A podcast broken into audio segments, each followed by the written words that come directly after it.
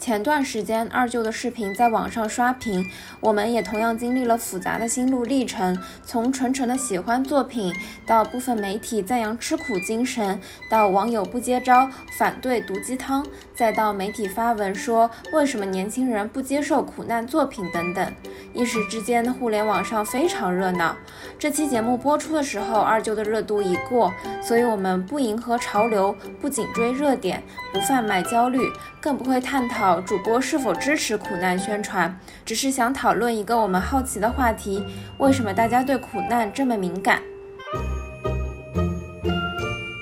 一个现象，两种观点，但不影响一起笑出鹅叫。我是不擅长诉说苦难，对倾听苦难也很生疏的阿华。我是愿意倾听苦难，但发现大家越来越不愿诉说的洛仔。这期我们主要是聊一下关于二舅的那个视频，然后以及我们对于二舅视频的一些看法和观点。一哥猜想的回村三天，二舅治好了我的精神内耗的这个视频。大家如果还没有去看那个视频的话，可以先去看看完之后再来回听我们的这期节目。哎，别大家看完之后就继续刷 B 站或者抖音、知乎，然后忘记回来听我们的节目了。我们就在这儿简单粗暴的概括一下，这个视频的主人公是一位六十六岁的老人，也就是这位 UP 主他的二舅。二舅是村子里的天才少年，学习成绩非常的好，但是因为发烧打针出了问题，后来成了终身残疾，也因此错过了高考改变命运的机会。在他后来一瘸一拐的生活中，他自学了木工、维修，还领养了小孩子。到现在，村子里的电器都是他在维修，是看一下就会的那种程度。然后自己家里面的姐妹结婚，因为。家里没有钱去买像样的嫁妆，他甚至自己做了一套家具，非常的酷。总之就是在他错失高考之后的人生里面受了很多很多的苦，成了一个很普通很普通的人。但因为脑子确实很聪明，所以也做了很多厉害的事。二舅的人生真的应了一句宣传语，也就是大家称之为毒鸡汤的宣传语：平凡生活里闪闪发光。其实从我们现代的年代再回头看的话，如果当年二舅考上了大学，他的人生肯定非常非常的成功，他的晚年也肯定很幸福，很受人尊敬，而不是现在这样。就是这个强烈的对比，让大家。产生了很多的讨论吧。二舅视频发布之后，就在短时间内迅速的引发了平台的一个热议吧。一开始还只是在 B 站圈内，但后来就迅速的破圈，然后全网都在讨论这个视频。嗯，呃，咸宁七他的频道里面也有一期节目是讨论这个二舅的视频，他在里面就也有罗列整理一些大家对于这个视频的看法。然后我这边呢，主要是提供一个新的角度吧，就是在 DT 财。经他们的一篇基于数据的一个调查，二舅七十二小时中文互联网都发生了什么？它就是从 B 站、小红书公众号、知乎的不同平台上的一些关键词来看，大家在不同平台上是如何去讨论二舅这个视频的。这个视角听起来还挺有意思的，我还挺好奇的。对，而且因为都是基于数据嘛，就会觉得嗯非常有道理，非常可靠。首先就是在这个视频原生的平台 B 站的话，主要。就是有两种声音吧，一类人是夸这个视频的文本和构思，觉得它的影像呀，然后包括旁观者的这种叙述啊，都很像散文、像小说一样。然后另一类人呢，就觉得。呃，二舅他作为这个视频的主人公，一句话不说，然后全靠这个 UP 主的旁白的处理，又很像是在给二舅在贴标签、立人设，甚至是在消费二舅。所以说，对这个视频是持一个比较反面的一个观点吧。但是在小红书上呢，呃，大家关注的焦点就是二舅究竟能不能治好我的精神内耗。这篇文章里面，他说在小红书上热度最高的 TOP 十笔记当中，这个百分比也很有趣，就。正正好好，一半人认为二舅像标题中说的那样治愈好了自己的精神内耗，建议大家还是不要过于关心内心世界，要抛开那些多余的矫情、担心和空虚，应该像二舅一样去关心、呃关注更加具体的事情。然后引用那句话：焦虑的反义词是具体，对，大家经常这样去排解自己的焦虑情绪。然后另一半人呢，则是虽然很佩服二舅这种呃闪烁着繁人不平凡的耀眼光芒的这种特质，但是呢，却没有因此而被感动，反而是衍生出很多无奈啊、无感啊这之类的情绪。那在公众号上呢，主要是体现在三大类的一个观点。首先，第一个呢，它就是拉片式的对这个视频的内容进行一个转化和分析，就是从一个比较呃专业的角度去一帧一帧的抠这个作品啊。然后另外呢，就是第一时间去采访当事人，因为很多主流媒体他们都是主要是通过公众号去输出一些采访啊，类似于人物焦点新闻啊这样的一些稿件，所以说这部分大部分都是来源于这部分的媒体。呃，还有一类呢，就是对这个视频内容的评论和质疑。然后除了前面三个平台呢，知乎它的观点又非常的清奇了。呃，大部分人呢是在质疑这个视频的制作以及市场的反应，就是一个非常没有感情的一个冷漠的反应给到。看来知乎果然是一群理性的精英啊！别人都在讨论视频，讨论对自己的影响，但是这群人却跳出来以旁观者或者说更上一层的视角去分析，不愧是用户人均年薪百万的平台。他们可能都不屑于去讨论什么内不内耗的问题，苦不苦难。我们的格局不限于此，我们看的是市场。是的，是的。其实我和洛仔也是有在第一时间看到这个视频。那我们其实对于这个视频也有一些自己的观点。那首先，洛仔，你可以说说你看到这个二舅视频的一个心路历程和你的看法。嗯，我的观点是我真的只是喜欢这个作品本身。包括里面的角色以及创作者的表达方式。首先，第一个就是我讲一下为什么喜欢这个角色，一个个人的原因。因为我看的过程中记起来了我小时候的一个感觉。小时候看过一个电视剧叫《福贵》。我是后来才知道，它是余华的小说《活着》改编过来的。看来这一点跟大家还挺契合的，只不过大家回忆起来的书是书跟原著，我回忆起来的是电视剧。我记得我小时候看不太懂那些深刻的道理，但是有一个感受，我每次看到这个主角福贵他很惨的时候，我都会想他的生活怎么这么苦，应该不会更惨了吧？结果我接着往后看的时候，发现原来他还可以更惨。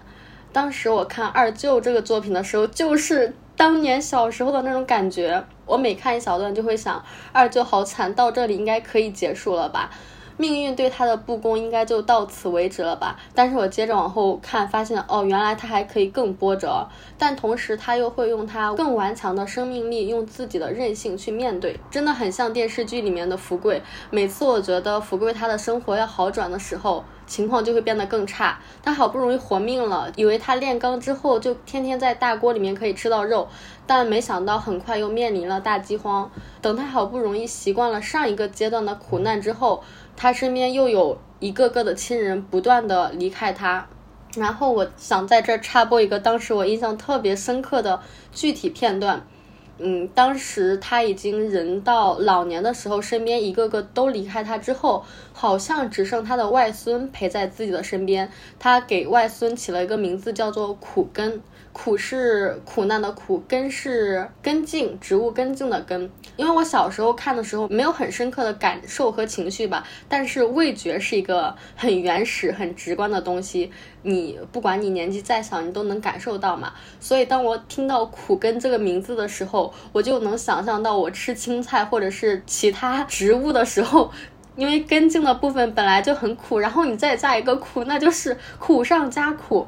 所以当时这个片段给幼小的我带来了很大的冲击力。所以当时我看这整个视频的时候，二舅的这个角色本身对我的影响很大。然后我也是本着很喜欢这个视频，甚至喜欢角色的这个态度分享给阿华。然后阿华就发了一个朋友圈。我听了你的观点之后，我就发现我和你的观点像又不像，而 且还是有点小小的不一样在里面。就是我在看到洛仔给我分享这个视频之后，我。看完之后，我就立刻转了朋友圈。然后我其实当时也呃没有很在意它的标题，也没有考虑它什么治不治好我的精神内耗什么的。我就是在这个视频当中看到了一种很坚韧的活法吧，就看到一种人性的魅力。或者说是什么人的一种多样性和多元性，就是我在 B 站上，我其实越来越感觉这个平台很疲倦，给我一种没有新鲜感的时候，有这样一个新奇的讲故事的方式出现，我会觉得哎很不错，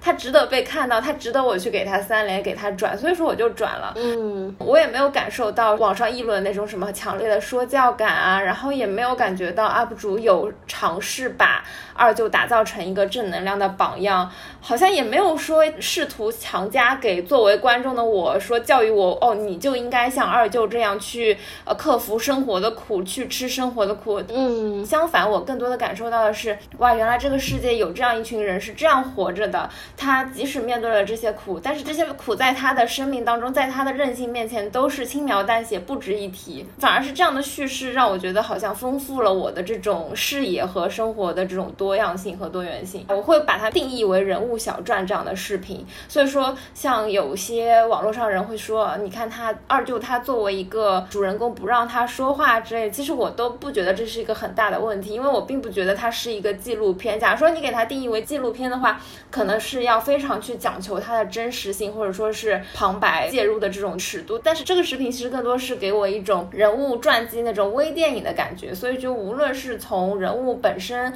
二舅的故事，还是说这个 UP 主他旁白的这种叙述。方式都把这个二舅的一生刻画的非常生动，所以说我会觉得，呃，还挺喜欢的，有它的亮点，可圈可点吧。就假如说现在让我转，我还是会转。对我们还挺像的，很喜欢的是这个作品本身，喜欢创作者的表达方式，比如说它的摄像角度、它的文案，还有里面埋的梗。这儿我可以引用一下我朋友圈看到的一个评论。我朋友说他很喜欢博主的说话风格，以乐观和调侃对冲苦难，用词精准且有力量。对他的评价也就是我的想法，因为他说的很好，我就直接引用，跟着说一句，俺也一样。而且这个 UP 主就是他的这种说话风格，就非常典型的代表了这个 B 站平台的画风，嗯，是一种在其他平台上无法复制的一种说话方方式和表达自我创作内容的一种。方式，所以我的核心观点就是，哪怕今天博主告诉我说这个视频就是假的，我还是会很喜欢，继续给他三连，因为这个假的作品也很美好。我也赞同，因为后面又牵扯出一，网络上又牵扯出很多什么对于真真假假背后的一些探索，就说。有必要吗？他是在创作一个视频，我们就看他视频就好。我不知道是不是因为太多人觉得他的流量惹恼到了谁。算了，算了，这部分我们后面再讨论。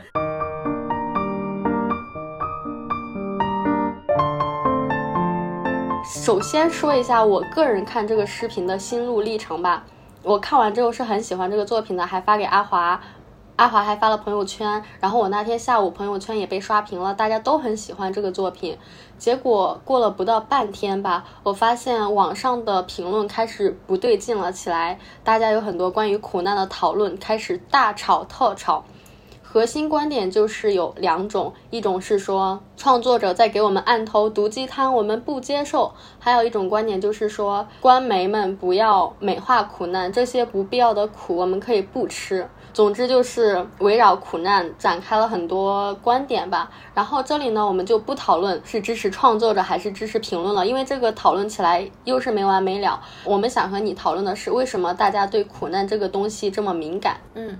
因为不止二舅这一个视频，其实网上很多类似的东西也都很容易被骂。就好好一个呃努力的励志的小故事，本来是要给大家带来力量的，结果现在只要一讲到这个题材，就很容易被喷，很容易就引发一场论战。对，那我们就来这儿讨论一下，大家对于苦难的敏感是源自于什么？首先，我们觉得最重要的原因肯定是经济压力，经济基础决定 一切东西。甚至经济压力这个词语可以上升到阶级固化，因为大家发现时代的红利早就过去了，轮到我们这代人努力奋斗的时候，留给我们往上走的机会已经很少了。现在这个时代，大家的信息极其对称，你很难通过信息差来赚到钱或者取到什么成就，也很难说因为我有一个比较高的学历，或者我通过个人的努力去获得一个什么样的成果。从我身边的案例来看，你最大限度的成功，最优秀的人，可能你恰巧学了计算机这个专业，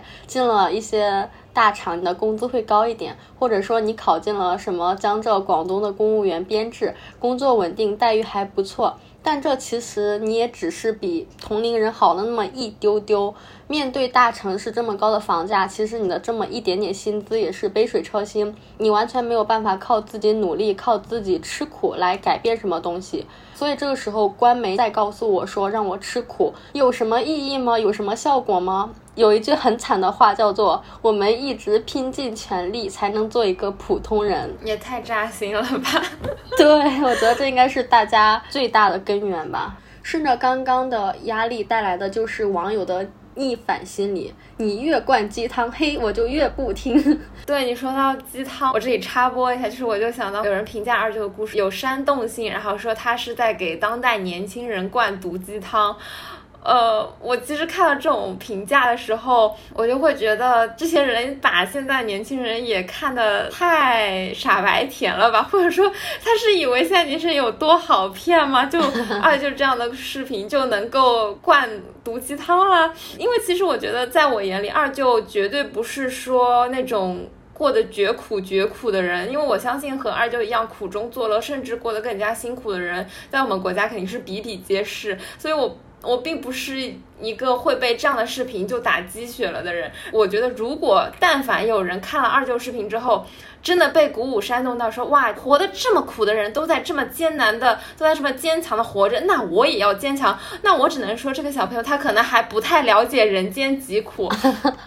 然后我甚至看到社交平台上有些呃中年男人就评价说。呃，年轻人喜欢这个视频，年轻人在票圈转发刷屏这个视频，就是被喂了毒鸡汤。上一个这样刷屏的视频就是 B 站的那个后浪，大家都在不停的被灌毒鸡汤，然后自以为看破了平台这种操作，然后或者有人相信什么很多年轻人转这个视频就是肯定被煽动了，然后。就把二舅视作了什么当代什么感动人物这种模范形象，那我就觉得这些人真是低估了现在年轻人认清现实的程度。大家转发视频也好，刷弹幕敬二舅也好，都不是说真的把二舅视作什么时代楷模，然后什么激励自己要刻苦。其实大家就是一个 B 站内部的一个亚文化的一种体现。我就觉得。能够说出这种评价的中年男人，他肯定就是根本不懂 B 站圈内这种青年亚文化，什么弹幕文化，然后还在那边自以为是，自以为摸透了互联网的门道，就会觉得非常的无语。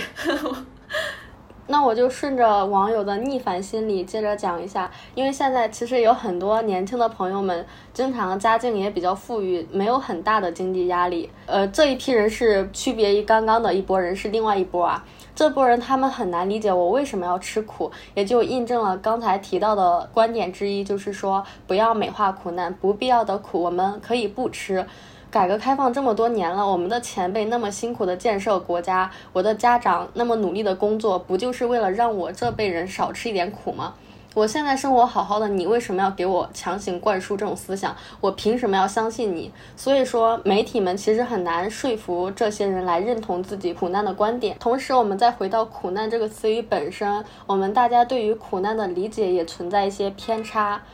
吃苦大概可以分为两种吧，一种是精神上面的苦，一种是物质上面的苦。视频里面二舅他吃的更多的属于物质上面的苦吧，自己的生活条件很差，身体又不是很好，各种都不太行。但是现在很多年轻人，他们吃的是精神上的苦，所以就会觉得我已经很焦虑，我压力很大了，你还要让我在身体上、体力上继续这样去苦吗？大家就嗯，又不行，又非常的生气，就哪个苦都要让我吃一遍是吗？踩到大家的敏感点。对，其实前面几点都是一个比较深层的原因吧，但我觉得让大家生气。最主要的就是这个事情的导火索，有一些自媒体评论的人，他们的词语也都是上赶着挨骂。就是你用一些非常极端的词汇，到底是真的在 diss 这个视频呢，还是你为了蹭热点无所不用其极，然后找各种清奇的角度来挑拨网友的情绪呢？所以说，基于以上，真的有各种各样的原因以及导火索，导致大家对于苦难非常的敏感。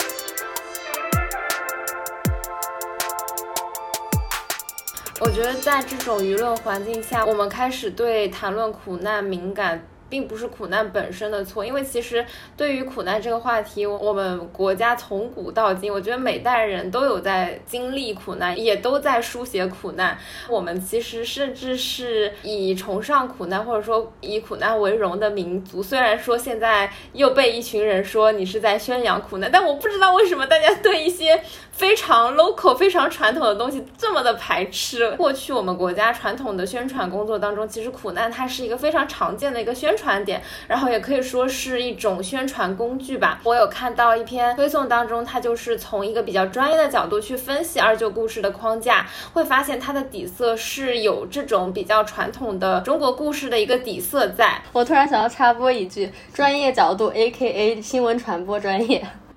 对，是的，我到时候在 show notes 里面把那篇推送贴给大家，供各位新传学子们学习。二舅这个视频，它的制作策略其实和我我们早期做一些什么扶贫公益广告啊，或者说社会公益项目宣传片这种的制作策略有有一些的这种异曲同工之处。这个视频作为新媒体内容的标杆，引爆全网的这种讨论度，它的内核和叙述方式，在我们。传统媒体的时候就有这种模板存在，在什么公益的广告啊，或者说宣传话语啊，也包括我们比较熟悉的由主流媒体承担的一些政治宣传工作，比如说什么感动中国啊，学习标兵榜样精神啊，在这样的话语体系下，其实苦难它是一种工具性的存在，是服务于呃民族振兴，什么鼓舞整个社会大家的士气，促进社会和谐这样的一个目标在的。所以说，我觉得这部分我都是认可的，就是二舅的他的视频有这个。底色在，因为他毕竟是一个中国创作者，在中国的语境，在中国环境下说的，他不可能一点都不受到他的生活环境的这个影响吧？我觉得这个是非常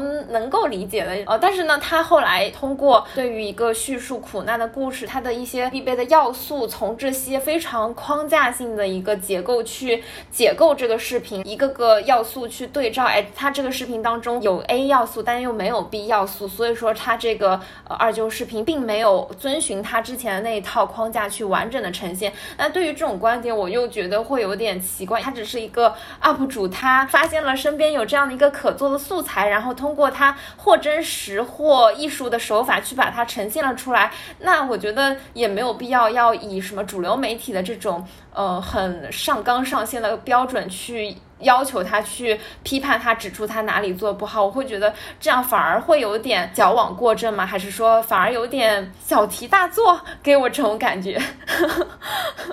大家对于一个自媒体视频都这么苛刻，现在整个舆论环境都这么敏感，那我们还能接受苦难叙事吗？关于苦难叙事，我是觉得苦难叙事需要被看到的。布尔迪厄在《世界的苦难》中，他又提到说，苦难并不是某个个体的苦难，每个个体的苦难背后，往往是反映着整个集体乃至整个社会的一个结构性的矛盾。苦，它既是一种身体的感受，也是精神的体验，是对客观事物的评判，但也更。是我们自我认同和群体认同的一个表达。此处有一句金句，请大家记下来。大家可以手动把倍速调慢，认真听阿华的这段很有文化的发言。对，就他有提出，如果一个社会不允许叙述苦难，那无异于是在消灭自身的历史。为什么说不让叙述苦难就相当于消灭历史呢？是因为每个苦难背后反映着这个时代的某些矛盾，是吗？对对对，是的，是的，就是刚刚他有。提到每个个体的苦难背后，它都或多或少反映了这个社会的一个，呃，侧面的一些问题存在。我刚我刚刚这段不是真的提问，就是让你到时候剪进去，稍微帮助理解一下。对我刚我刚的解释也是能够说一些人话，帮助大家理解。对，继续。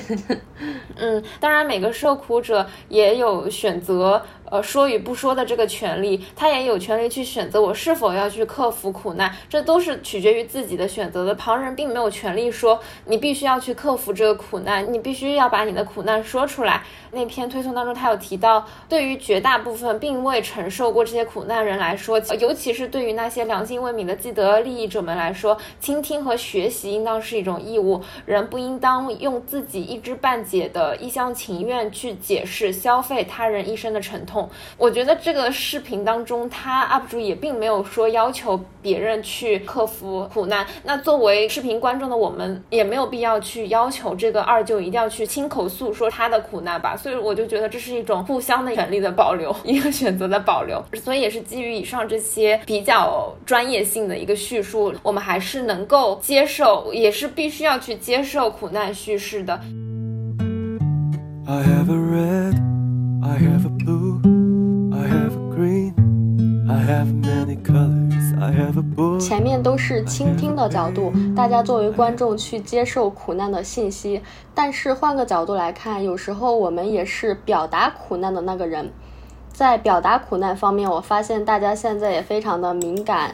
小心翼翼。我现在跟朋友聊天的时候，发现大家都非常不愿意提起自己的苦难。我之前认识一个朋友，发现他非常的阳光快乐，每天大家就一起吃瓜，分享各种好玩的事情。我以为他每天都这么开心，没有太多烦恼，没想到他其实是在刻意的抑制自己，提醒自己不要去表达自己的烦恼。他总觉得我每天在讲我跟我男朋友的烦恼事，讲我的工作啊，我的学习啊，他就担心自己会成为一个祥林嫂。我当时听到的第一反应就是，也大可不必吧，就没有必要把自己正常分享烦恼跟祥林嫂去对标。不过你这个朋友和我还挺像，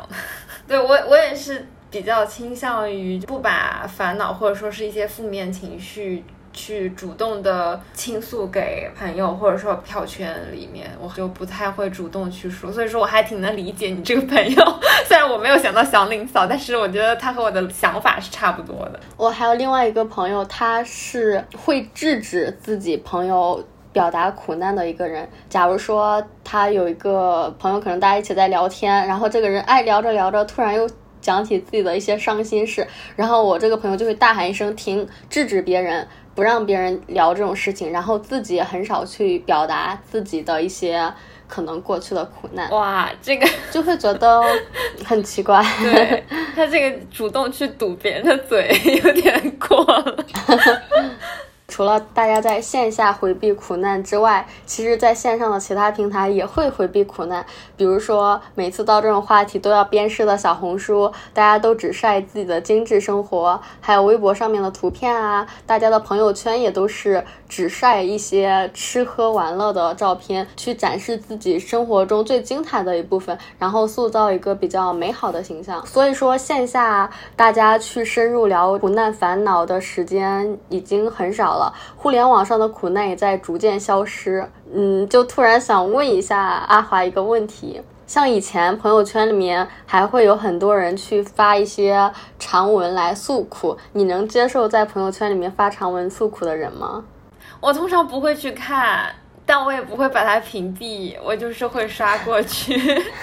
这是我非常诚实的回答。因为我一看到长文，我头就先大了。然后，如果他的长文传达的还是那种负面情绪的话，我的头就更大了。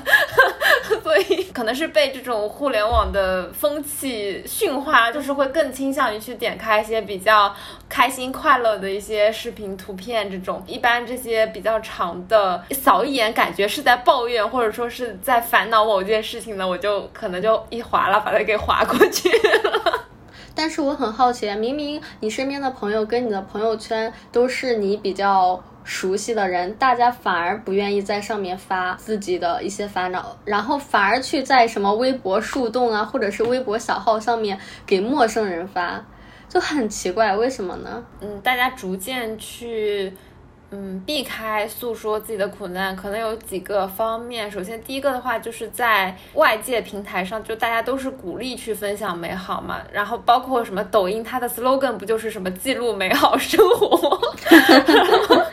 然后就大家的注意力都在翻着花的去展现自己的生活有多美好，自己的注意力都在美好的事物上，所以说。非美好的那一部分就失声了吧？可能就是沉默的螺旋，大家都不好意思说自己不够美好的那一部分。包括刚刚你提到的小红书，我们之前也有一期讲过小红书的这期滤镜，欢迎大家去考古。今天的引流 KPI 已经达成，小小的引流达成。然后第二个的话，我觉得可能就是一种大众舆论的压力吧，就有点像我刚刚那种心态，就是可能你的朋友在看到你的大段大。段的抱怨的时候，有一部分人他并不是一个很喜欢去接受这方面信息的人，所以说也可能给大家造成了这种社交的压力和负担。就包括我记得以前在网络上，大家还有探讨过，呃，什么票圈里那些倒苦水的朋友，你能接受吗？你会拉黑吗？然后你能接受在票圈里面发长文诉苦的朋友嘛？我记得这些话题大家都有在什么呃微博平台或者社交平台上讨论过，然后可能也是类似于这种比较公开的。话题讨论会让大家无形当中形成一种，呃，我不想被朋友讨厌的话，我就不要发负面情绪。呃，我发负面情绪可能会让。朋友远离我，或者说是嫌弃我的这种包袱在吧，所以说可能也是导致大家即使是在朋友圈这样一个都是认识的人的这样的一个平台，也会尽量避开去提自己的苦难或者说是烦恼。不过相比之下就非常神奇，就是大家在票圈不好意思发的牢骚啊、抱怨啊、烦恼啊，都会很乐意在自己的微博小号发。然后我身边有很多朋友都是这样，就是一旦发现他最近一段时，时间很少在票圈说话了，然后去他的微博小号一看，发现天天都在 碎碎念，天天都在骂老板。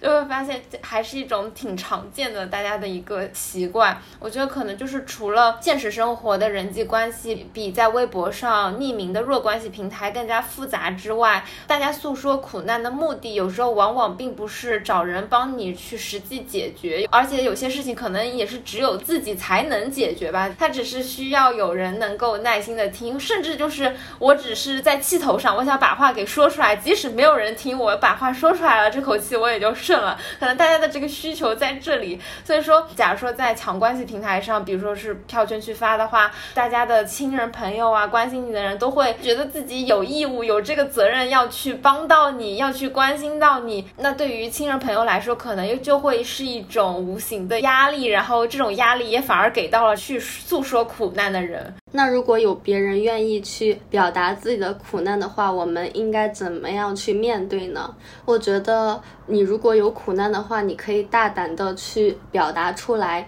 其实可以把苦难当成一个很具体的。伤口，也就是生理上面的一个伤口嘛。那既然是伤口，它是需要吹风、需要暴露在空气中的。假如说你一直捂着它不表达，它就会化脓。所以说，正确的方法就是你要把它暴露出来，并且给它进行医治。那暴露在空气中，就是说你要去表达，然后你要去跟。你的身边的朋友去传达出来，你可能需要告诉他们这个事情。然后你作为一个倾听者呢，假如说有一个人去表达了他的苦难的话，我觉得。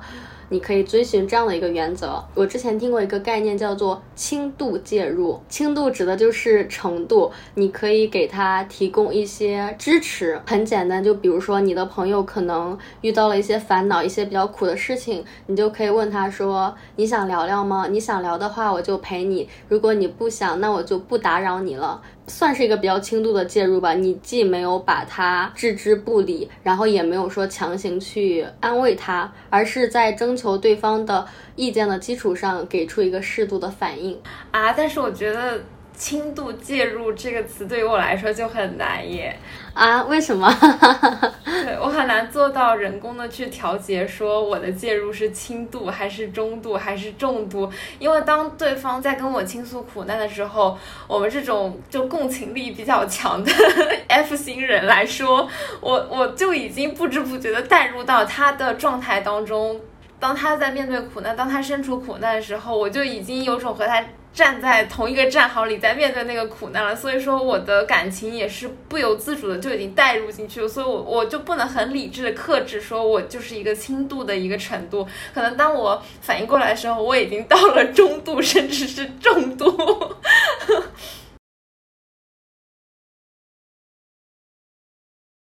我有个同学，他是一个非常擅长去倾诉苦难的人，这一点我也很羡慕。但是当我作为他的倾诉对象，然后我再去倾听他的苦难的时候，我会发现我自己又是一个很不擅长去消化。呃，别人的苦难的这样的一个状态，我能够带入到他的处境当中，我会觉得他的苦难确实让他很困扰、很难受，然后我也感受到他的他的那种难受，但是我又会觉得人类的悲欢又不是完全相通，因为毕竟这个苦难不是打在我的身上，而是打在他的身上，我又会觉得我的那些呃说没有关系的，一定会好起来的，呃，这些话好像又对于他。所处的困境来说，又有点太轻描淡写，又有点太微不足道了。然后我在说那些话的时候，我自己都会觉得好。无力呀，就是这些话没有什么实际的作用，但是呢，我又很想给他鼓励和帮助，但是我现在的能力，我又不能够真的去帮到他，或者说解决到他，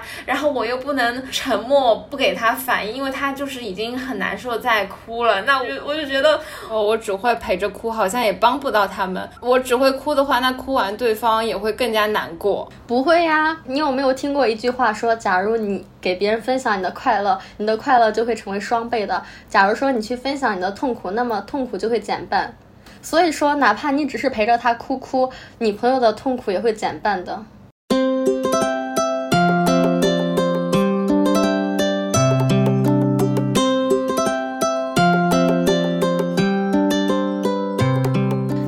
讲了一大堆苦难的东西。其实它算是情绪的一部分吧，不知道大家有没有发现，我们互联网上的情绪化实在是太严重了。现在整个氛围都非常的敏感。我突然想引用一句歌词，叫做“开心太敏感，悲伤太敏感，情绪都是一瞬间说来就来。空气很敏感，情绪会传染。明明是多美好的一天，我们却如此不安。”歌词说的还挺好的。这里就不放歌曲了，版权问题，不然我们这期节目会要被下架。好长的歌词，你不应该把它唱出来吗？那也太尴尬了。因为因为通常引用歌词可能就一两句，然后我突然发现，哎，你这引用的还挺长，你竟然能把这么长的歌词念出来，用诗朗诵的方式来念歌词。对，我就觉得现在网上大家就真的太容易吵架了，就感觉。今天是吵二舅，然后明天又是王冰冰，后天可能又出现了一个什么人，然后又把他吊起来批判一顿，就会觉得大家真的好喜欢吵架呀。然后忍不住的想起之前 Papi 酱的那个视频，我就觉得太精髓、太妙了。大家就是不停的在 A 跟 B 吵，B 跟 A 吵，然后不停的让大家去站队去吵架。大家也可以看一个 Papi 酱的视频，名字叫做《互联网的美妙之处》，视频时长是一分三十秒，大家可以去看一下。呃，我就觉得 Papi 酱的那个视频生动的还原了互联网的现状，感觉在接连不断的 battle 当中，我觉得这才是真正的内耗吧。像之前说那些什么理想与现实的压力啊，什么经济，我觉得这些内耗我已经放弃挣扎，我躺平，好吧，我我我觉得我不可能跨越这，我觉得那些因素。已经耗不到我了，但是反而是现在这些大家对于不同观点的这种 battle 批判，然后站队非黑即白，呃，然后又说什么不站队就是没主见，我觉得这种舆论反而是很内耗到我，就感觉在一个追求多元化的这个舆论环境当中，我们反而在越来越狭隘。就很像什么，在全球化的趋势下，我们反而开始越来越割裂这种感觉。哦哟，突然上升到，你不觉得真的就是一种，当我们在觉得我们的思想、人类的思想文明在不断进步的时候，然后你却就是这个现实摆在你眼前，大家并没有在不断的进步，而是在原地停滞，甚至在倒退，然后就是不断的重蹈覆辙。认识到这一点的时候，就会觉得很无力、很内耗。你有这种感觉吗？我有，但是你你把这个突然上升到这么高，我不知道怎么接，我接不住。你们直接一个全球化趋势丢给我，那就只能劝大家多读书，读好书，这样你拥有一个独立辨别观点的能力，在听别人观点的时候就不会迷失自己。对，就现在愈发觉得这些很俗套的话，就真的很有用，非常切实的，在每天的冲浪过程当中可以帮助到我们。是的，特别是在现在信息这么多，注意力又反而很少的，呸，不说了，结束。我们这期节目就到这里结束啦，大家拜拜，拜拜，下期再见。啊，我我以为你要互动什么，欢迎分享你的倾听，你的诉说，就你每一期最后会说巴拉巴拉的那个东西。哦，我放弃了，我每次说也没有人分享，我放弃了。哎呀，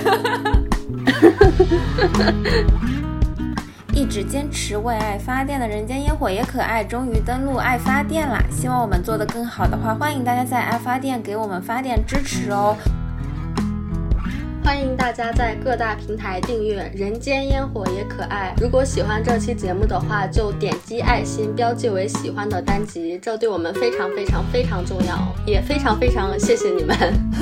对，一定要点喜欢哦。有任何建议或者选题，欢迎投稿给我们，可以添加微信可爱 FM 幺幺幺七，或者发送至邮箱“人间烟火也可爱”的首字母小写幺幺幺七 at 幺二六点 com，也可以在生动词里面扫我们的听友。群二维码直接入群哦。